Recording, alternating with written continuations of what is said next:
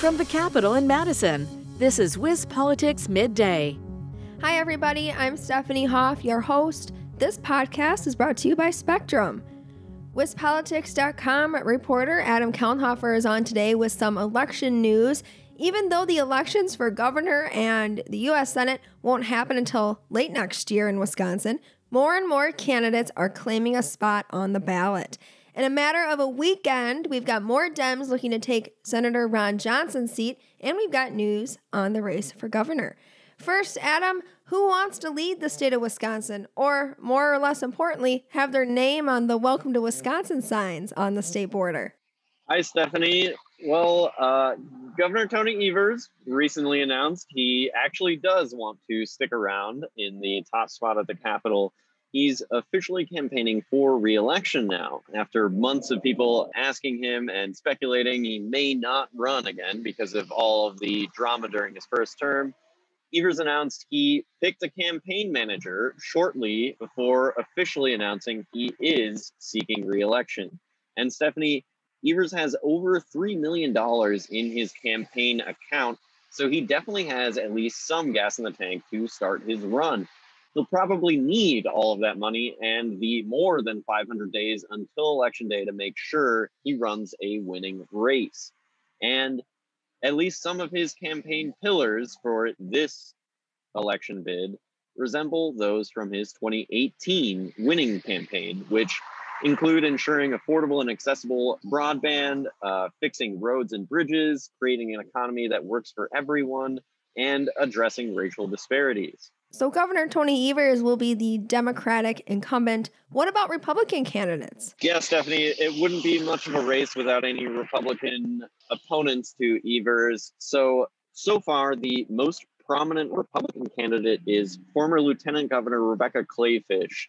Republicans have been touting her as a potential gubernatorial candidate for a few years now. She's also been quite active promoting other Republican candidates in other races over the past few years. I actually saw her at quite a few Republican events along the 2020 campaign trails last year for uh, assembly candidates and Senate candidates.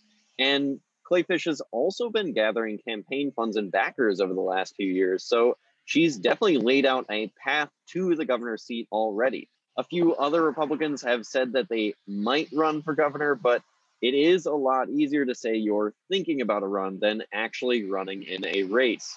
So here's a clip from our editor, J.R. Ross, on the latest WISN Upfront program, which is produced in partnership with WisPolitics, where he talks about some of those Republicans who are thinking about putting their running shoes on to hit the starting line? Well, see, that's the thing. It's easy to say you're thinking about running for governor. It's nothing actually built a foundation. So my list includes State Senator Chris Kapenga, who's thinking about it. Um, Eric Hovde, a Madison businessman, he's thinking about it. Kevin Nicholson, who ran for U.S. Senate 2018, he's thinking about that or run for U.S. Senate, depending what uh, Ron Johnson does. Um, Paul Farrow's as mentioned, the Waukesha County Executive. The list goes on and on. Sean Duffy, former congressman. Mike Gallagher, congressman from Green Bay.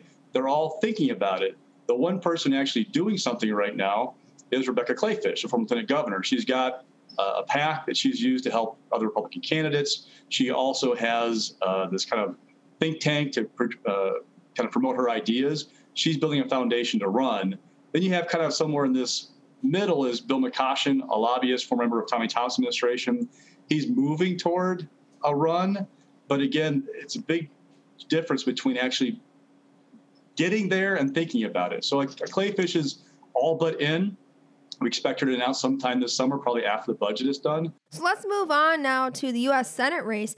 Are there more Dems gunning for Johnson's spot? And has Johnson said anything about running again? Well, Stephanie, that's the big question, and it's pretty much unanswered so far. In 2022, uh, Johnson still has not announced whether he will run or not. I think he gets at least one question about that during every single interview he does, but somehow he stayed resilient. He is still saying there's plenty of time to decide, and he feels no pressure at all to make a decision now. But at least one more Dem threw their name in the hat for next year to look for Johnson's seat. Since we last talked about this, entrepreneur and nonprofit founder Steven Olikara announced he formed an exploratory committee into the 2022 U.S. Senate election. He says his campaign will focus on values, specifically dignity, inclusion, and compassion for everyone, at least in Wisconsin. And full disclosure here, Stephanie Olikara has worked with WisPolitics in the past and also founded the Millennial Action Project. Well, thanks, Adam, for this election update. If you want to stay on top of things, check out the election blog at wispolitics.com. That's where we keep our latest election news. Until tomorrow, I'm Stephanie Hoff. Thanks for tuning in. This has been WisPolitics Midday. For more state government and political news, visit wispolitics.com.